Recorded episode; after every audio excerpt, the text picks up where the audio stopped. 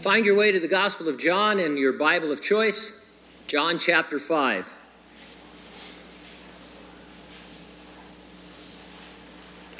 John chapter 5, putting in at verse 30, the topic the Jewish religious authorities diligently searched the scriptures, but they were not looking for Jesus. The title of our message Searching, Searching. We gotta be Jesus searching. Nobody knows that song? You don't know that song? Del Shannon? Oh my, what am I doing here? Father, thank you for uh, bringing us together. I'm always reminded, Lord, of that scripture that says that we are living stones and that when we come together, Lord, you've actually brought us together and you put us together. We're not a rock pile, Lord, we're a, a sanctuary. Where we're sitting, even, Lord, is important in terms of maybe things that you want to say to us and people that we need to meet or greet or perhaps pray for. We, we can expect you to, to do a work here in our hearts and through us in the hearts of others.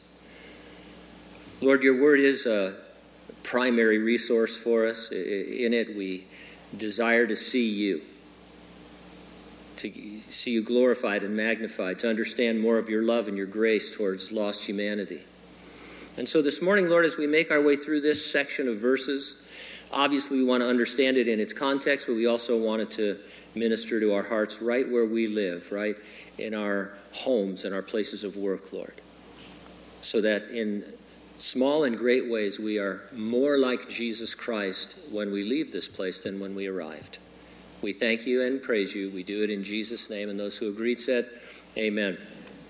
Is Google making us stupid?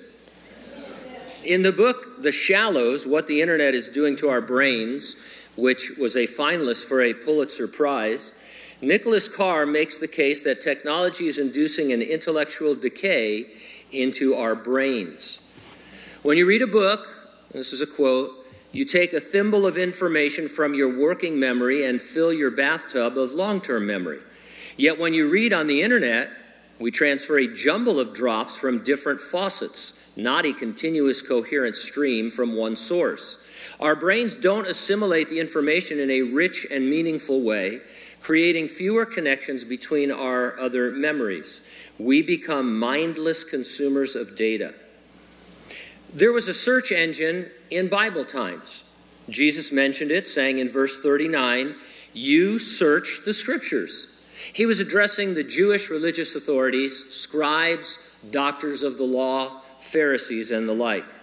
Respectfully, their search habits were making them stupid. Jesus' full quote You search the scriptures, for in them you think you have eternal life, and these are they which testify of me.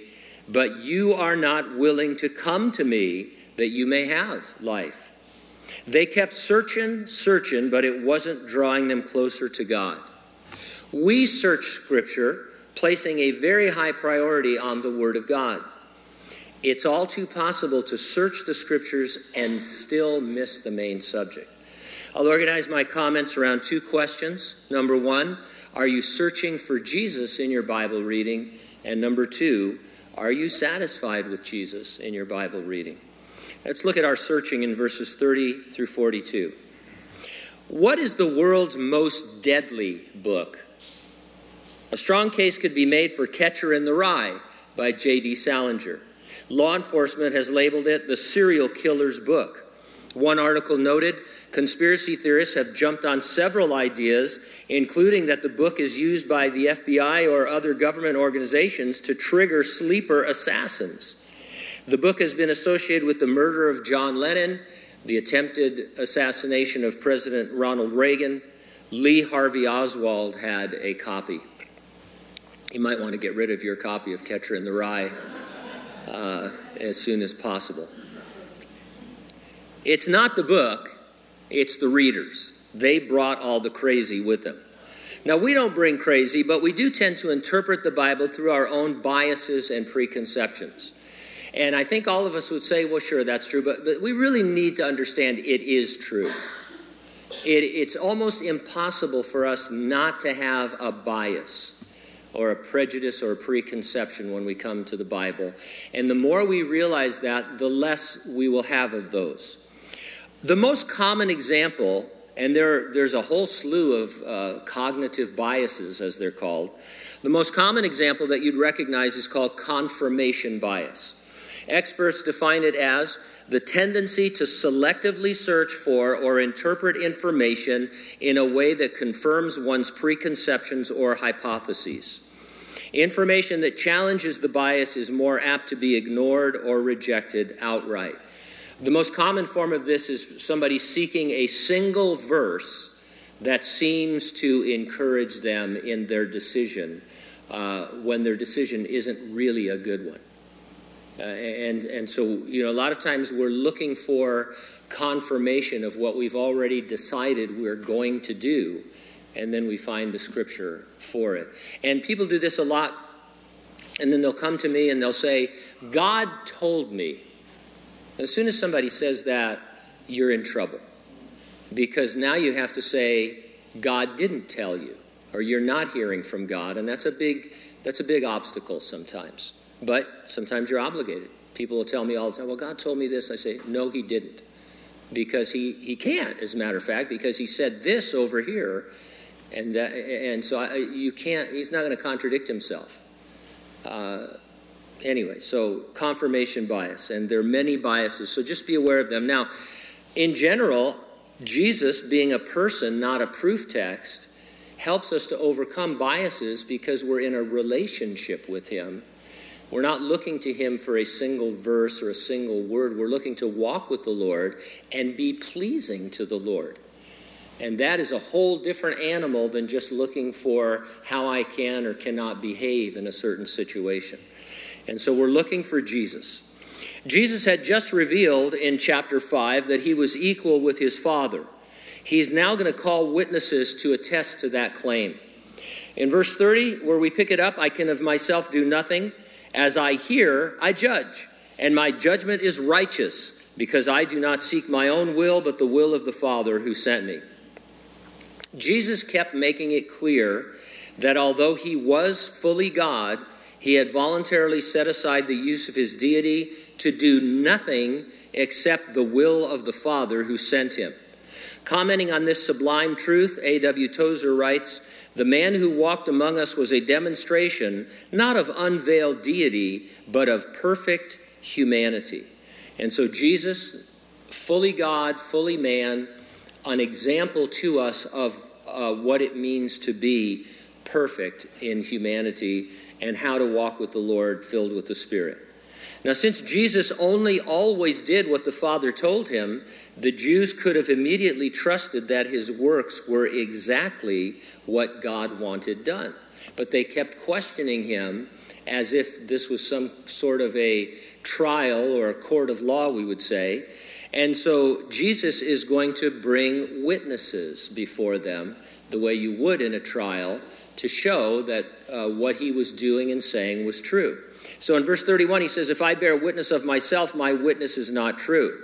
Now, this verse makes sense if you remember that the Mosaic law required two or three witnesses to resolve a matter. Jesus' testimony by itself, although true, would need corroboration from other witnesses if it went to court, so to speak. So, verse 32 there is another who bears witness of me, and I know that the witness which he witnesses of me is true. You have sent to John and he has borne witness to the truth. John the Baptist introduced Jesus as the Messiah. But his witness was even greater than that when you realize that he was someone who came, the Bible says, in the spirit and the power of Elijah. Now, they expected this from the Old Testament, the Jews did, that before the coming of the Messiah, Elijah would come, or someone would come in his spirit and in his power. And so you have John fulfilling this Old Testament prophecy and then identifying Jesus. And so this is a really profound witness. In fact, all of the witnesses Jesus calls are star witnesses. They're not uh, Kato Kaelin uh, type witnesses. Anybody know who Kato Kaelin is? I love to date myself. Pop culture. Uh, anyway, I'm not going to tell you who Kato Kaelin is. You're going to have to look it up for yourself. Google it and get stupid. Uh, but anyway. Verse 34 Yet I do not receive testimony from man, but I say these things that you may be saved. John's witness was important, but it is ultimately insufficient in itself since it still is just from another man. He is just another man testifying. Jesus did not need to produce witnesses, he was God. He submitted himself to this, hoping it would help lead them to salvation. The Lord is always reminding us that He is not willing that any should perish, but that they would come to eternal life. And so it's almost rude to ask Jesus to prove Himself, right? Because, uh, I mean, He's Jesus, He's God, He's the God man. But He's willing to do it, put Himself under their scrutiny, so to speak, so that He can prove and prove and prove again that He is their Savior, so that maybe some of them will get saved. The Lord's condescension is an amazing, I guess, attribute uh, or characteristic, you would say, that uh, blows your mind. Uh, verse 35 He was the burning and shining lamp, and you were willing for a time to rejoice in his light. There's a distinctly Jewish meaning to this saying. Adam Clarke writes, the expression of lamp our Lord took from the ordinary custom of the Jews, who termed their eminent religious authorities the lamps of Israel. And so these guys who would teach them and uh, counsel them, supposedly from God's word, they would think of them as shining light on the path that they should be walking. They were the lamps of Israel. Now we know that they were in the dark. Uh, scripture says here at the beginning of John that they were in the dark waiting for the light to come, which was Jesus. They're in fact blind leaders of the blind, but they profess themselves to be the lamps of Israel. If you want to see a real lamp, look at John. He was all about Jesus. While these guys were in it for their own glory, John was saying things like, He must increase and I must decrease. That's what a lamp does. It shines light where it belongs. Uh, it doesn't try and take light to itself. They didn't condemn John, but they didn't embrace him either. They checked him out, left him alone. They hoped he would fade so they could get their glow back. Verse 36 But I have a greater witness than John's, for the works which the Father has given me to finish, the very works that I do, bear witness of me that the Father has sent me. And so Jesus had done many works, and he was going to finish all the works that the Father sent him to do. The Jewish scriptures, what we call the Old Testament, predicted that the Messiah would prove himself by many signs, wonders, and miracles. For example, when John the Baptist's disciples asked Jesus, Are you the coming one? Are you the Messiah? Or do we look for another? Jesus answered by saying, Go and tell John the things you have seen and heard that the blind see, the lame walk, lepers are cleansed, deaf hear, the dead are raised, and the poor have the gospel preached to them. Then in the Nazareth synagogue, Jesus preached from the passage in Isaiah that reads, The Spirit of the Lord is upon me and he has anointed me to tell the good news to the poor. He has sent me to announce release to the prisoners and recovery of sight to the blind, to set oppressed people free. And then, after, after reading that passage, which is about the Messiah, Jesus proclaimed, Today this scripture is fulfilled in your hearing, claiming that those works identified him as the Messiah. The massive accumulation of signs and wonders and healings and exorcisms surrounding the ministry of Jesus was unprecedented. It was his proof. I mean, you know, John, as I keep pointing out at the end of John, will say, you just can't even write down all the miracles and signs and wonders Jesus did. There are too many of them. All the books in the world couldn't contain them. And so it was a special time that God uh, was pouring out his spirit to show them this is the one. Jesus is the way. Verse 37 Then the Father himself who sent me has testified of me. You have neither heard his voice at any time nor seen his form. And so, another star witness, God the Father. Immediately, we think of the Father speaking from heaven at Jesus' baptism, but it says here they had never heard his voice. The opening verses of the book of Hebrews, I think, provide us the commentary on verse 37. The writer there says, God, who at various times and in various ways spoke in time past to the fathers by the prophets, has in these last days spoken to us by his Son. The Old Testament is God speaking in different ways to various people about Jesus. And then Jesus comes and reveals and fulfills all of it. Jesus made the Father visible to those who have neither heard his voice at any time nor seen his form. Hearing Jesus, seeing Jesus, was hearing and seeing God the Father. They were one, they were equal. But you do not have his word abiding in you because him whom he sent you do not believe. You can't reject Jesus and say you believe in God, reject the Son, and you reject the Father who sent him. These guys knew the scriptures backwards and forwards. We like to say that they dotted every I and crossed every T. They were into the numerology, even of the scripture, the, the Gemara, and, and all of the things that go into those kinds of things. But here we see that the word without Jesus as its main subject can actually make a person worse and not better because it encourages self righteousness. If you're just looking at the word and there's no Jesus in terms of your uh, affiliation with him or your faith in him, uh, and you've put him aside, then it's going to lead to a self righteousness that kills. It, it, it, kills you and it kills everybody around you. It's the kind of thing that would uh, allow a person to react to the um, miraculous healing of a man who was infirm 38 years by saying, You're walking around with your bed, which is unlawful on the Sabbath. That's the result of studying the scriptures without Jesus. Some of you, you would probably say of people that you know, oh, that person, they're not a Christian, but they know the scriptures backwards and forward better than I do. It's a, it's a kind of spiritual death, it's a self righteousness. No one can know the scriptures well and not know the Jesus of the scriptures. They don't know the scriptures well. That's the whole problem. They don't know anything if they don't know Jesus because God said the scriptures are about Jesus. And so, if, if you were to say, well, what's the main subject of the scripture? I don't know, but I know them backwards and forward. No, it's Jesus. And if you don't know him, you don't know nothing, as we like to say. I can almost hear a scribe shouting, You're so vain, I bet you think this book is about you. I should have went with that as a title. But now we're into at least our second musical number. Remember last week I talked about turning Bible study into a musical? It's coming, I'm telling you. You search the scriptures, for in them you think you have eternal life, and these are they which testify of me. The scribes, the doctors of the law, the Pharisees were attempting to receive eternal life from their study of the scripture alone. They believed that if you got deep enough into just scripture, you were saved.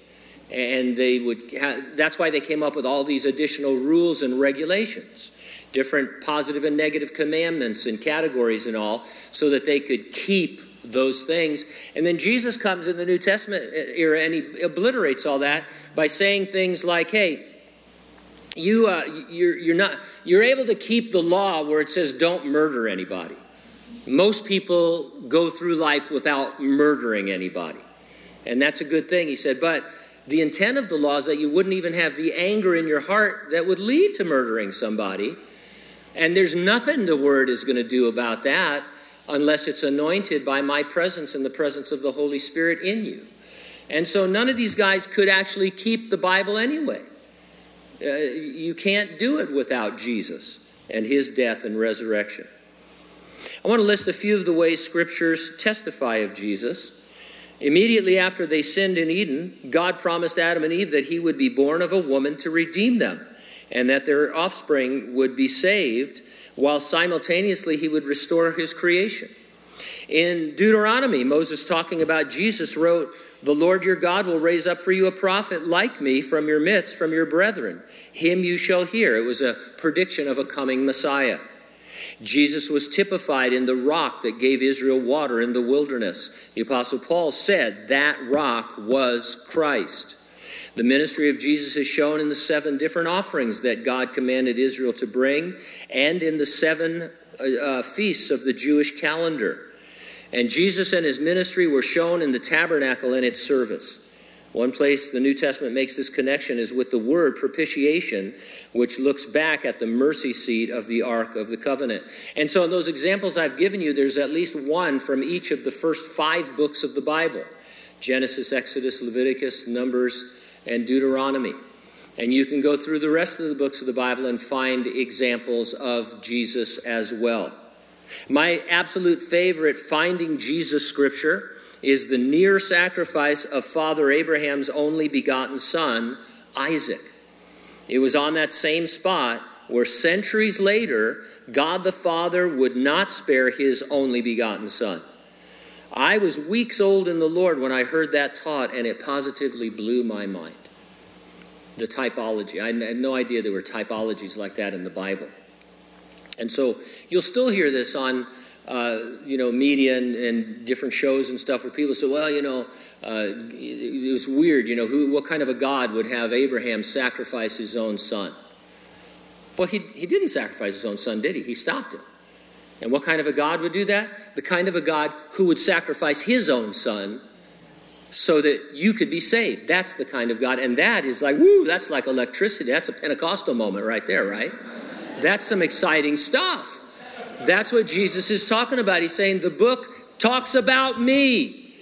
And if you're thinking about me when you read the story of Abraham and Isaac, you'll understand what's going on with a little geography when you find out that it's the same spot. And it's just, it's absolutely mind blowing. No wonder Jesus could say, Behold, I come. In the volume of the book, it is written of me. But you are not willing to come to me that you may have life. You might say that they were worshiping the scriptures or that the scriptures had become their idol. You know, sometimes people criticize and they say, well, we don't have the original manuscripts, and so we don't know, you know, how the Bible might have been corrupted. They ignore the Dead Sea Scrolls and all kinds of scholarship. But just dealing with that argument, here's the problem.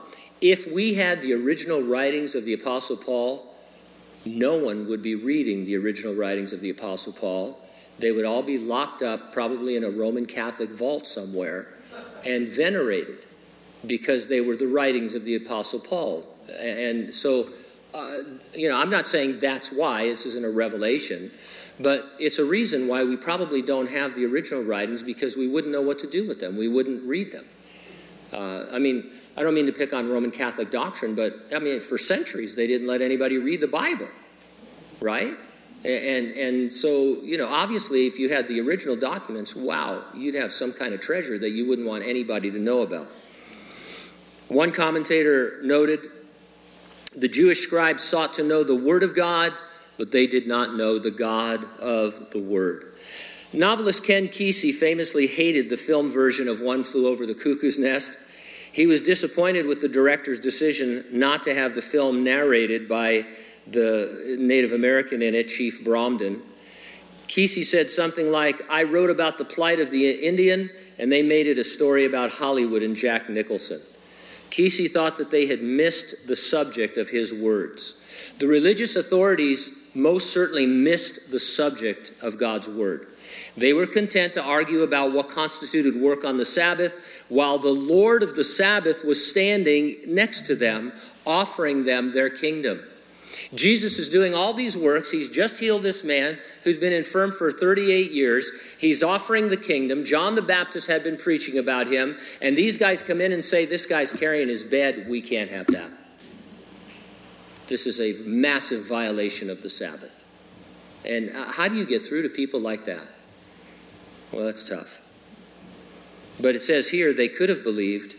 It's that they would not believe. They were not willing. They resisted the grace of God in Jesus Christ. Oh, yes, God's grace is resistible to the detriment of the person resisting. I do not receive honor from men. Think of a court trial in which, despite overwhelming evidence to a person's innocence, they were nonetheless convicted on account of the bias of the jury. To kill a mockingbird comes to mind. The witnesses Jesus called upon were overwhelming proof that he was the Messiah, the Son of God, the God man, God in human flesh, the one who was promised. He did not, however, receive that honor from men, they withheld it. But I know you that you do not have the love of God in you. Oh, wow, that must have hurt. But as much as it is a rebuke, Jesus was sent to resolve that deficiency by manifesting the love of God for them. No one, not Jew or Gentile, is born loving God. We all must be born a second time, born spiritually, born again. We can be reborn and regenerated on account of Jesus being sent by the Father to save us. Then we will have the love of God in us. If you are a non believer this morning, you do not have the love of God in you. But you can if you will believe the Lord Jesus Christ. Were you the mean person who would ditch others? Remember ditching people? Or maybe you got ditched. The religious authorities wanted the scriptures, but they wanted to ditch Jesus. Can't have one without the other. Every Bible exposure ought to have an element of Jesus on the road to Emmaus. You remember that story? It was after his resurrection. He was, uh, two of his disciples on the way home to Emmaus, and he suddenly appeared to them, but he kept his identity a secret.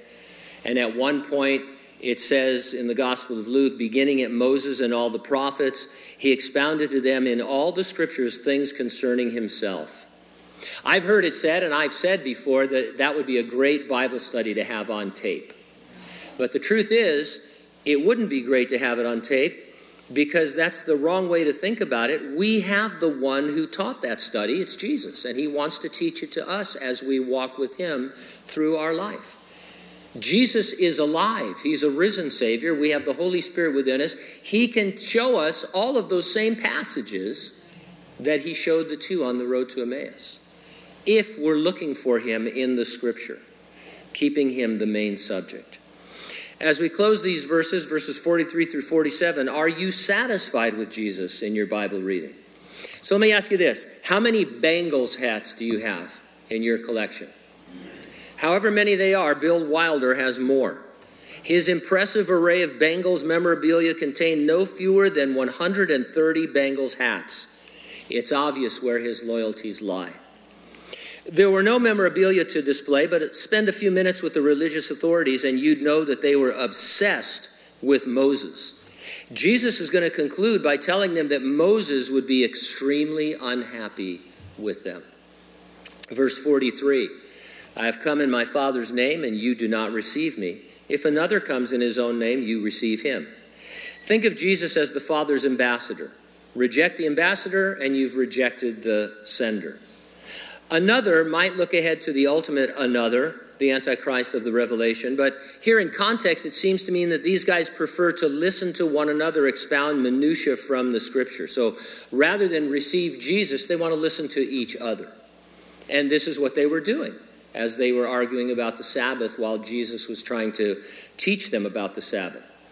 Verse 44 How can you believe who receive honor from one another and don't seek the honor that comes from the glory, uh, or, excuse me, from the only God?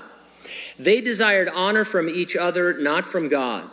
Their attitude is exposed in the book of Acts when they called Peter and John ordinary men not well educated, and then they noted they had been with Jesus. So they were interested in worldly, earthly, material honor. They, they looked at Paul, uh, Peter and John and said, What's with these guys? They, they didn't go to school, they, they don't know what we know.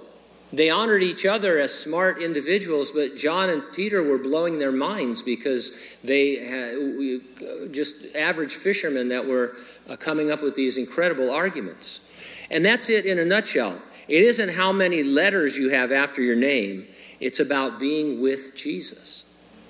Uh, I, it always cracks me up how many letters some people have uh, after their name. PhD, MS, MD, MDiv, MStupid, you know, whatever. And there's a whole etiquette for it. I, think it's you can find it as you get stupid by searching for post nominal. I think it's called after your name. There's a certain way of you know uh, of, of, doing it. Of course, most of us don't have to worry about that because we don't have any letters after our name. Uh, but uh, people like to think they're smart. Anybody here use Grammarly uh, to check your writing? Yeah, you should. It's, it's a lot of fun. It's free, it's online. You, uh, you load up your writing, whatever it is. In my case, it's the transcript, and Grammarly comes back usually with 150 things that are wrong with you, and you go through. They're really big on uh, passive voice sentences. They don't like that at all. They want you to write in the active voice, but it's fun. It's a lot of fun. But every time I do that, it tells me I'm writing at a seventh grade level. and you know what? That's exactly where you want to be seventh grade, eighth grade, when you're teaching the Bible, so that everybody can understand. And you really shouldn't be the kind, I'm saying this for real. I mean, I, I went to college. You shouldn't be the kind of person that sits there and says, you know, this is too simple. We need something. If, if your idea, if my idea of deeper is less understandable, then I'm in the wrong ballpark altogether. I'm playing the wrong game. Deeper is, a, is seeing Jesus in a, a, different way, in a new way, in a, in a better way. Has nothing to do with intellect. And so you want to dial down your intellect quite a bit to about the seventh or eighth grade level, those of you who are smarter than that. The rest of us, let's just be happy that we got that far. But you need to dial this intellectual stuff, you need to dial it down for real. Uh, any, anybody that uses the word obfuscate, quit looking, listening to them. to obfuscate is to make things unclear, and they're making it unclear by using the word obfuscate, or I can't even say it now. It's a shibboleth. But anyway, uh, so seventh grade, yeah. Somebody texted me after, are you saying we're at the seventh grade level? I said, no, I said, you're, you're at least at the seventh grade level. I mean, that's a good thing. That's an exciting thing. And so I mean, I actually really was excited about that because, you know, that's, uh, that's verified.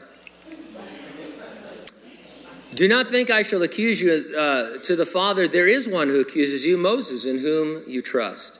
These guys were looking for a way to murder Jesus, but Jesus wasn't their problem, Moses was. For if you believe Moses, you would believe me, for he wrote about me. For all their claims to honor Moses, especially by their meticulous attempts to keep the Mosaic law, they obviously didn't believe Moses. Moses talked about Jesus in Exodus, in all of the first five books of the Bible. You know, Genesis, Exodus, Leviticus, Numbers, Deuteronomy. The Lord uh, was spoken of. Moses was pointing to Jesus, and they rejected Jesus, and so they didn't care for Moses at all. Moses made Jesus the main subject. Verse 47 But if you do not believe his writings, how will you believe my words? There was an original series Star Trek episode called The Omega Glory, in which the crew of the Enterprise discovered two groups fighting each other on the planet Omega the Yangs and the Kohms. Turns out they were Yankees and communists because one of the other starships had brought them a document and they read it as uh, sacred words. They, they read the opening words as E plabnista. And Captain Kirk came and he said, We, the people. And he started giving this dialogue about the Constitution of the United States to set them free, and the Yangs and the Kohms, and they all loved each other just like in real life. And uh, it's a great scene in Rocky when he's in Russia. I Remember when Rocky was in Russia beating up, what's his name? Uh, yeah, and then he goes, uh, I came here, you hated me. But he brought everybody together by pummeling their champion, and so. That is the American dream and the American way right there. Let's all unite after I pummel your champion. And so it's pretty obvious. The scribes and the doctors of the law and the Pharisees were an e plabnista crowd. They wanted to obscure rather than uncover the scriptures. And, and so they would point to something and make it so incredibly complicated that the average person would walk away sorrowful when it's really very simple. Next time you're looking for a great Christian read, check out anything by A.W. Tozer. I quote him a lot, and here's another gem. The modern scientist has lost God amid the wonders of his world. We Christians are in real danger of losing God amid the wonder, wonders rather of his word. Merchandise websites allow you to refine your searches. You can choose minimum and maximum pricing, buying format, sizes, colors, brands, shipping, all those kinds of things to narrow it down from thousands of choices to just the few that you're interested in. Refine your searching of God's Word, your reading of God's Word, by keeping Jesus the main subject. It's not as easy as you might think. It's much easier to drift into intellectualism or uh, these different understandings and forget that Jesus is the subject. Don Stewart offers the following overall summary to get us started. He says the Old Testament records the preparation for Christ, the Gospels record the manifestation of Christ. The book of Acts gives us the propagation of the message of Christ.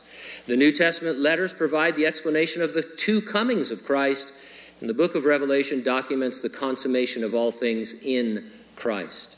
Jesus came in the scroll of the book. Make sure we don't miss him in it.